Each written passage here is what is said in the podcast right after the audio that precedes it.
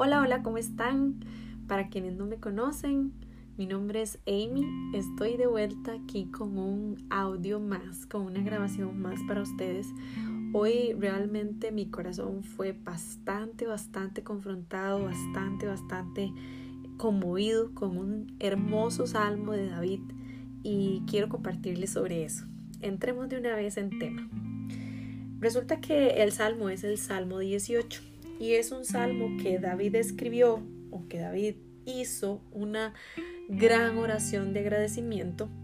Y cuando terminé todo lo que aprendí en este salmo, leí que el Salmo 17 fue un salmo de una oración en donde David clama a Dios por cosas específicas. Y bueno, todo esto me llevó a, a un título y es cuáles son nuestras acciones en medio de las pruebas. Yo he estado pasando pruebas bien, bien duras en el último tiempo, no sé, los últimos meses más que todo, pero estas pruebas vienen desde hace aproximadamente, no sé, cinco años, tal vez menos. Mm, y, bueno, ha sido como difícil encontrar, encontrar eh, qué de mí, ¿verdad? Y este Salmo 17 me confrontó Primero les voy a, contar el Salmo 18 de qué trata. Bueno, yo logré aprender de aquí ocho acciones específicas acerca de lo que vivimos o hacemos o, pasamos cuando estamos en medio de una prueba. Podía verme a mí eh, como en medio de un mar relativamente tranquilo, una gran tormenta un poco a lo lejos, pero yo estaba me veo como firme encima de una roca. Y a mi izquierda puedo ver como el principio de un hermoso atardecer. Así me imagino yo en medio de mi prueba. Así me visualizo. Creo que eso es una visión que tuve. Y me vi yo y, y la imagen es bastante oscura. Pero puedo ver como Dios es luz. Cuando leo este salmo, encuentro ocho acciones en medio de la prueba. Y la primera que me encuentro es adorar y alabar. En medio de cualquier cosa que sea que estemos viviendo, la adoración es reconocer lo que Dios mismo es. Eso me hace amarlo. Y, y este salmo inicia diciendo David, Dios te amo, te amo porque me das fuerzas. Qué hermoso, qué hermoso poder decirle a Dios con todo nuestro corazón, Dios te amo. Pero no solamente decírselo, sino que esto me lleva a pensar también cómo amamos en acción. Y bueno, aquí se van desglosando. No solamente eh, reconocer quién Dios es, sino expresárselo. Siempre expresarle a Dios. Y, y no solo expresárselo, sino vivir o sea, a hacer acciones específicas para demostrarle a Dios también este amor. Y eso es lo que puedo ver en este Salmo 18. También me lleva a otra acción que es, o más bien como al reconocimiento de nuestra humanidad. Tal vez la humanidad no aparece como una acción, pero sí encuentro en nosotros mucha debilidad. La prueba nos va a hacer reconocer nuestras debilidades, nos, nos hace ver también que, la prueba no es solamente ver al enemigo en medio de nuestra vida, ¿verdad? Trayendo situaciones difíciles, sino también verme a mí misma como esta prueba. Ver en mí un montón de cosas que debo de mejorar, que debo de... A ver, si, si nos vamos a, a Dios en medio de la prueba, la palabra es clara y dice que Dios es luz. ¿Y qué es lo que hace la luz? Iluminar en medio de la oscuridad. Y esa oscuridad es, es ver, ver, o sea, nos hace ver, digamos, esta luz nos hace ver en medio de la oscuridad también esas, esas pequeñas cosas oscuras que hay en nosotros. No sé si me explico, pero yo lo veo así.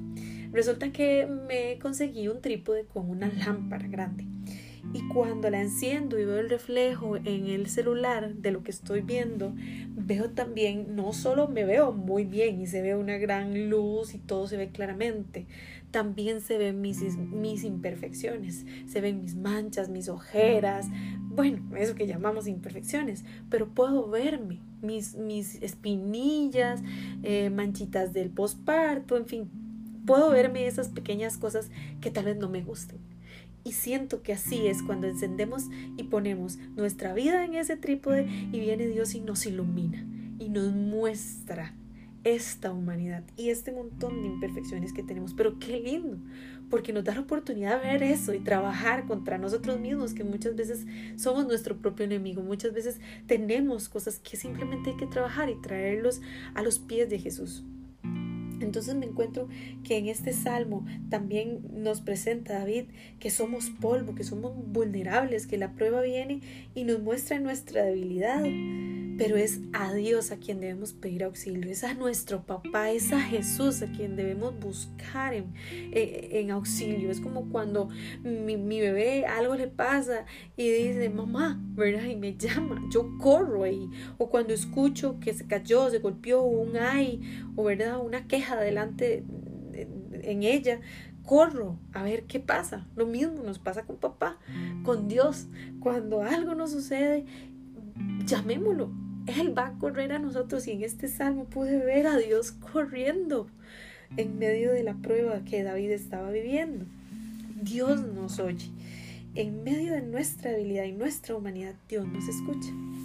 La siguiente acción que pude ver fue a Dios como un Dios fuerte y como un Dios que también se enoja, como un Dios firme, como un Dios que ante el pecado, que ante la maldad de nuestro corazón, de la humanidad, de la sociedad en general, del mundo, de, de, todas esa, esas cosas que hemos puesto en primer lugar en vez de a Dios, que, que lo veo como idolatría, ¿verdad? Que provocan la ira de Dios, el enojo de Dios. Y veo un Dios molesto, metiéndose en medio de las tinieblas, en medio de tanta oscuridad y, y, derramándose ahí, ¿verdad? Siendo Dios en medio de la oscuridad, en medio de la tierra. Y ese enojo es palpable muchas veces. Dios baja para poner orden. Y, en este salmo lo pude ver. Se ve reflejado entre el versículo 7 y el 15 Luego otra acción fue ver la bondad de Dios. En medio de esa ira y ese enojo puedo también palpar y vivir la bondad de Dios. Dios nos escucha, pero para que Dios nos escuche tenemos primero nosotros que clamar, que invocar su nombre, que buscarlo. Que, que, creer en ese nombre. Sabemos que va a venir. Él baja desde el mismo cielo, donde sea que esté, nos defiende lo vi entre el, entre el versículo 16 y el versículo 20. Pude ver a un Dios defendiendo, defendiendo la vida de David en medio de su prueba. Pero también veo que para que esto suceda, para conmover el corazón de Dios, aunque no tenemos que hacer nada para que Dios haga, bueno, ya hizo su gran acto de amor por nosotros, que fue la salvación, sí hay que ser, y si Dios pide de nosotros algo, y es obediencia. Y esa es la siguiente acción, obedecer a Dios. Eso nos va a traer bendición, vivir una vida de integridad. Y pude ver cómo David vivía una vida íntegra delante de Dios. Él, él lograba arrepentirse cuando cometía pecados. Ante toda situación debemos de adorarlo primero, permanecer firmes en él, fieles, obedientes. Y eso agrada al corazón de Dios y hace una reacción, una reacción inmediata a nuestro favor. Pero, pero es necesario ser obedientes. Porque Dios, así como nos recompensa en la obediencia, también Dios da su merecido a quien actúa en contra de Él. Eso me lleva a otra acción que es ver a Dios como luz, eh, cómo nos ilumina. Y este punto ya medio lo toqué antes, ¿verdad? es ver cómo en medio de la oscuridad, de un mundo lleno de oscuridad, aún de nuestras, nuestras oscuridades, porque creo que tenemos muchas cosas también oscuras nosotros, llevémoslo delante de Dios y Él nos va a iluminar, Él nos va a, alumbrar, así como este trípode con esta gran luz me, me hizo ver tantas cosas, podemos ver todo también de nosotros, nuestros pecados, pero también nuestras virtudes. Porque en estos salmos, de verdad, en el Salmo 18, entre el versículo 20 y el 28 y el 30, pude ver también eh, cómo Dios refuerza esas virtudes que tenemos y nos alienta, nos anima en medio de y nos respalda. O sea, nos hace ver también esas cosas buenas que tenemos y nos respalda, nos anima de verdad. Y eso me lleva a la siguiente acción, que es vigor, que es fuerza. Dios nos da fuerza. Recibimos vigor en medio de su presencia. Recibimos aún cuando estamos en prueba. Es necesario buscarle para tener las fuerzas suficientes para sobrellevar esta prueba. Debemos aprender a buscarlo y encontrar en él todo eso que necesitamos para poder permanecer y perseverar en medio de la prueba. Él nos da fuerzas, Él nos da estrategias, Él nos da la sabiduría también. Y esto solo lo encontramos intimando con Él, entrando en tiempos con Él, aún en medio del trajín, de las cosas, de la vida, de, de la pandemia, de todo lo que estamos viviendo. Es necesario irnos a Él, a tomar tiempos a solas con Él, a, buscarle ahí en nuestro cuarto, escudriñar su palabra, buscar, aprender, estudiarla, desmenuzarla. Y esto es hermoso, esto es alimento a nuestra alma y es importantísimo en medio de la prueba. Esto también me llevó a ver que tenemos un Dios libertador. Y esa es la última acción que pude ver ahí. Y es hermosa. Ver cómo Dios nos honra dice la palabra que Él honra a los que le honran. Y, y esto fue lo que sucedió con David en este salmo. Y al final nos presenta al Dios como el gran libertador, al que nos recompensa, aun cuando hemos fallado, aun cuando somos débiles, aun cuando las situaciones nos quieren revolcar. Nos volvemos y le reconocemos, perseveramos, permanecemos, obedecemos y Dios viene y nos trae libertad. Claro que recibimos esa libertad por medio de Jesús y Él cumple sus promesas. Basta con confiar en Él para que Él nos liberte. Es creer fielmente en este gran amor, en este gran acto de amor de Jesús, clamar a Él y, y seremos libres. Al final me encontré en el Salmo 17 y vi cómo era una oración. Y veo como primero David ora y luego da acción de gracias en el Salmo 18 y nos hace ver todas estas acciones en medio de la prueba. Y también esto me lleva a una última pregunta y es ¿quién era David? ¿Quién era David para que Dios mismo tuviera esto, esta acción, esta reacción? Y, y entonces me surge la pregunta, ¿qué pide Dios de nosotras? ¿Qué, ¿Qué, quiere Dios de mí? ¿Qué quiere Dios de Amy para que Dios pueda eh, desboronarse en tanto amor y en cosas bellas por mí. Es necesario y hay que tener y ser de ciertas formas. No es que vamos a ir viviendo ahí la vida loca y, y aún así no pasa nada. Dios está ahí para mí y, confiarnos y pasarnos de confianza y más bien abusarnos del amor de Dios. No, no, no, no, no. Dios no quiere eso.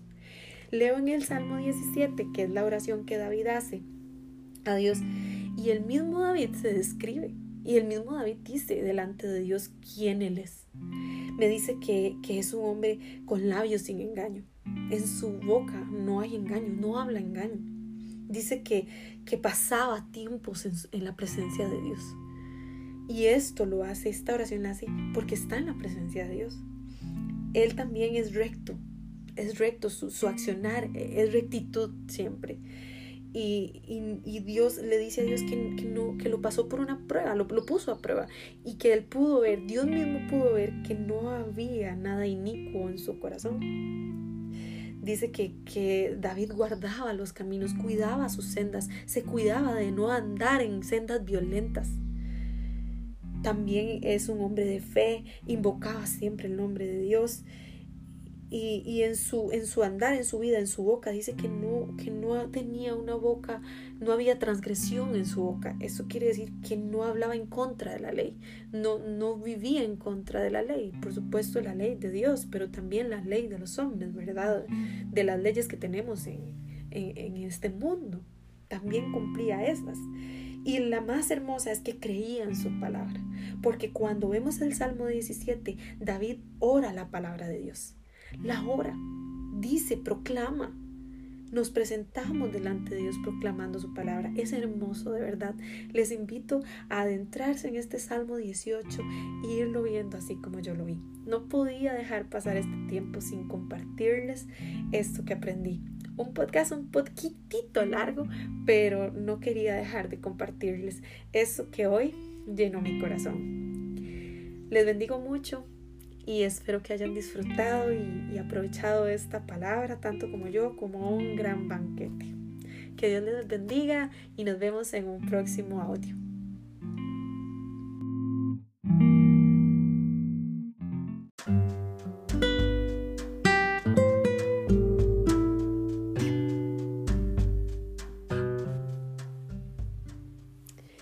cuenta la historia que, que estaba Jesús con los discípulos y les pide por favor que se monten a una barca porque van a otro lugar. Pero les dice que, que se adelanten. Ellos acababan de terminar un gran milagro. Había sucedido el milagro de los panes y los peces. Y la multitud, ¿verdad? Estaba ahí. Entonces Jesús se queda despidiendo a la gente. Mientras tanto ellos van al otro lugar ya se hace de noche, Jesús sube a un monte a orar y dice que le coge la madrugada. Ya la barca no estaba cerca, ya, ya los discípulos estaban adelantados y dice que, que en la barca estaban siendo zarandeados por las olas. Había fuertes vientos que estaban golpeando la barca y ellos están asustados, ¿verdad? De, esto que están pasando y de pronto ven una persona que viene hacia donde ellos están y se aterran, por supuesto, asustadísimos, ¿verdad? Y empiezan a gritar, ¡ay, un fantasma! ¡Ay, mire un fantasma! Pero es Jesús que se acercó hasta donde ellos al ver que estaban siendo zarandeados y camina sobre las aguas claro, qué susto. Y él les dice, cálmense, soy yo, no tengan miedo. Pero en ese momento salta Pedro y dice, si es verdad que sos vos, mande que yo camine sobre el agua hasta donde está usted. y sale de la barca y va hasta donde está Jesús y camina sobre las aguas. Pero dice que donde siente el fuerte viento, tuvo miedo y empieza a ahogarse. Y grita, Jesús, ayúdeme, sálveme. Jesús, por supuesto que le tiende la mano. Lo, lo sujeta, dice. Sujetándolo, también lo exhorta. Y le dice, hombre de poca fe, ¿por qué dudaste? Ya luego ellos se montan a la barca y, y dice que se calman las aguas. Entonces lo adoran y le dicen y le afirman verdaderamente eres el Hijo de Dios. Esta historia me ha dejado, me ha, venido una y otra vez en los últimos días a la mente y, el momento en el que me detengo y, y me impacta más es cuando le dice, ¿por qué dudaste? imagínense el cuadro, asustados porque están siendo zarandeados. Eh, eh, el fuerte viento golpeando la barca, aparece una persona caminando sobre las aguas. Imagínense qué impresión más fuerte. Pero él le dice, yo soy. Primero me impresiona mucho y me, me encanta ver a Jesús con esa identidad tan segura y tan firme. que qué chiva poder llegar ahí. Y segundo, me llama poderosamente la atención la, valentía de Pedro de, y, y, de pronto la osadía, como para decirle, bueno, si es cierto, entonces haga que yo camine también. Pero él creyó creyó, pero cuando fue azotado y, me hace pensar en, en, que nosotros recibimos a, Jesús en nuestro corazón y, y, vivimos y vamos a la iglesia y leemos la palabra y le creemos. Pero cuando vienen las situaciones difíciles, cuando realmente hay que creer y poner en práctica toda esa palabra, y cuando realmente necesitamos ver un milagro frente a nuestros ojos, dudamos yo me encuentro en un momento en donde, en donde a veces me siento así y digo, ah, ¿será posible? ¿Será que pasa? Y de pronto Jesús me dice, ¿por qué dudas? Él está diciendo, yo soy.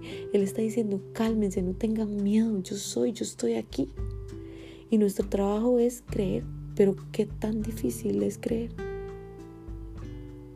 En este momento yo le pido a Dios que alimente nuestra fe y que podamos mantenernos firmes caminando hacia Él, como en un momento lo pudo hacer Pedro. Permanezcamos sin dudar firmes, viendo a Jesús y adorándolo, porque Él es